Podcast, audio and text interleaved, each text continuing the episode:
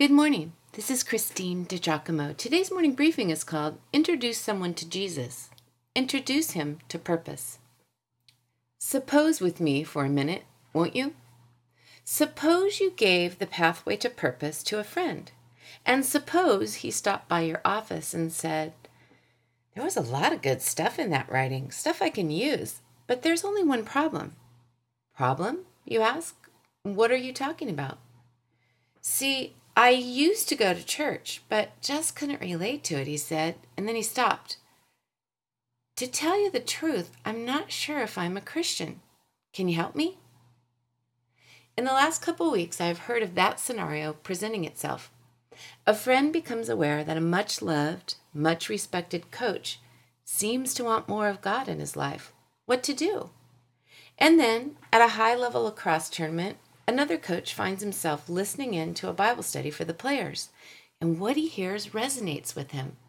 There are tears in his eyes as he realizes the very lessons he has instilled in his players are the same ones the Christian speaker is talking about. Well, if that is what is in the pages of the Bible, that's what I want. If that accounts for the character of some of these elite athletes, I want it.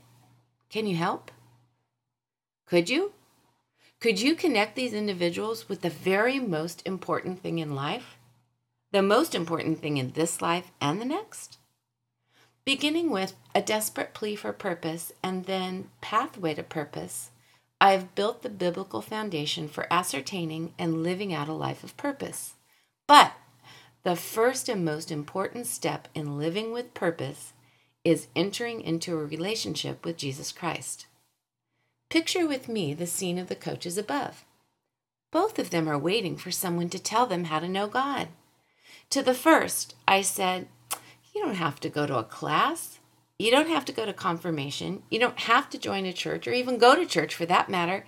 It is really very simple. Yeah, go on, he said. Of course, I did. Entering into a relationship with God is simple but radical. To become a Christian involves an understanding that Jesus is who he said he was, the Son of God, that he died on the cross to pay for our sins, a debt we couldn't pay ourselves, and that we want him to be the leader of our lives. That's what it's all about. It's an individual belief, um, conviction that those are true. Jesus said, Behold, I stand at the door and knock. If anyone hears my voice and opens the door, I will come in. Simple radical, life changing, eternity making. The best picture I have for life is that of a funnel.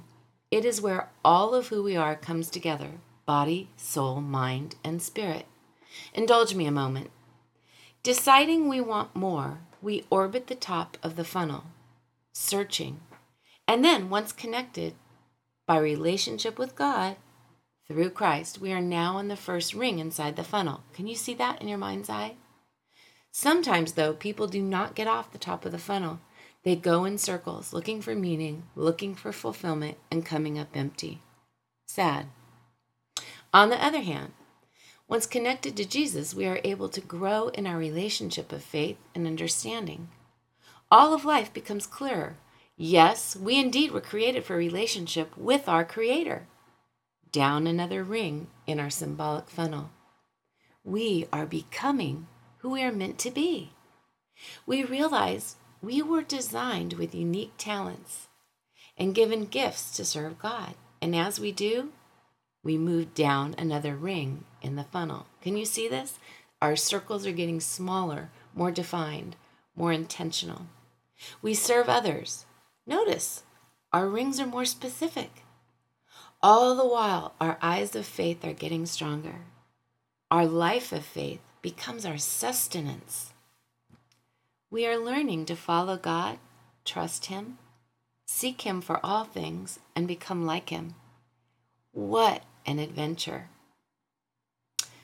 So, just suppose you were the one standing next to one of the coaches I mentioned.